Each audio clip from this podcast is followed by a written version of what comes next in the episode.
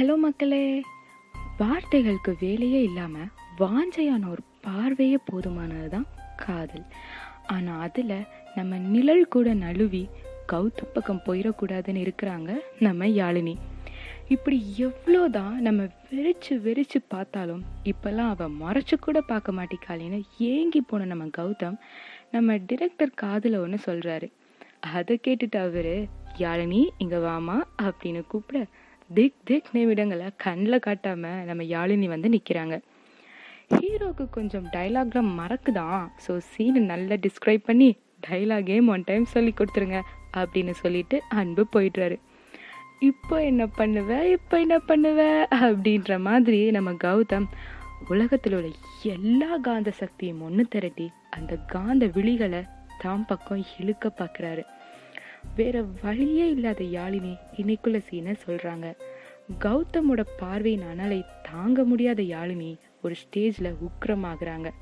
ஆமாங்க எவ்வளோதான் ஒரு பொண்ணு அமைதியாக இருந்தாலும் பெண்மைக்கே உரித்தான ஒரு பண்பு.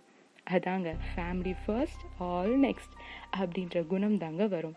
அதாவது அவ தாரத்தை தாண்டி தாய் என்ற உறவால் பிணைக்கப்பட்டு ஒரு குழந்தையா யோசிக்கிறப்போ இருங்க இருங்க. இந்த எபிசோட் கவிதை இன்னும் வரல இதோ கேளுங்க.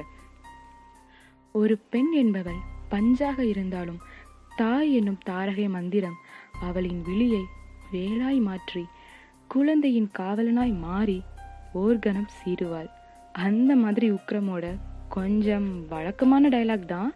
என்னை பத்தி என்ன தெரியும் உங்களுக்கு? அப்படின்னு ஆரம்பிச்சு குடும்ப கதையை சொல்றாங்க யாழினி. நம்ம யாழினிக்கு பல நாளாக படுக்கையில் இருக்கிற அம்மா. ஒரு நிலத்தை முதலீடாக வச்சு வழக்கத்தை மாற்றாத விவசாயியின் சோகமே உருவான அப்பா. பள்ளி பருவத்தில் ஒரு தங்கைன்னு ஏழ்மையின் விளிம்பில் தாங்க நம்ம யாழினியின் குடும்பம். அவங்க சோகத்தை சொல்லணும்னா கடனின் கடலில் மூழ்கி தினம் தினம் சிந்தும் கண்ணீர் என்ற முத்திற்கு விலையென்று ஒன்று இருந்திருந்தால் வைர மாளிகையில் குடியிருந்திருப்பர். இப்படி கடனால் அடிக்கும் வறுமை என்னும் புயல் காற்றுக்கு எதிராக கட்டுமரத்தில் யாழினியின் பயணம் இருந்திருக்காது.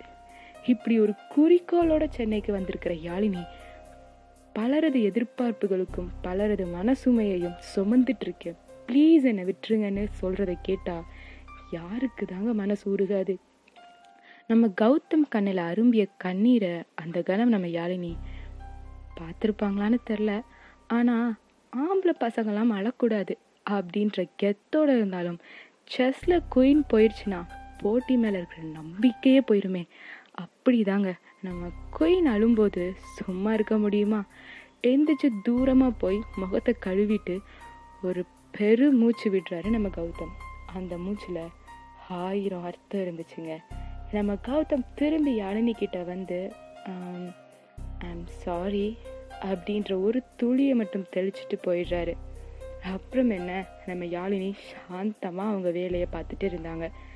நம்ம கௌதம் அடுத்து யாழினி பக்கம் திரும்ப கூட இல்லைங்க. அன்றைய தினம் நம்ம குறும்பு கௌதமோட சாந்த முகத்தை நம்ம பழக்குழுவே பார்த்து ஷாக் ஆயிட்டாங்கன்னா பார்த்துக்கோங்களேன். மறுநாள் காலையில வழக்கம் போல யாழினியும் மதுவும் வந்தாலும் வழக்கத்துக்கு மாறா நம்ம கௌதம் லேட்டாக தான் வந்தாருங்க. வேலை எல்லாமே கொஞ்சம் மந்தமாக தான் போச்சு. ஆனால் அப்போதான் நம்ம கௌதம் ரொம்ப நாளாக தான் மேலே கண்ணு வச்சிட்டு இருந்த ஆனியை கவனிக்கவே செஞ்சார்.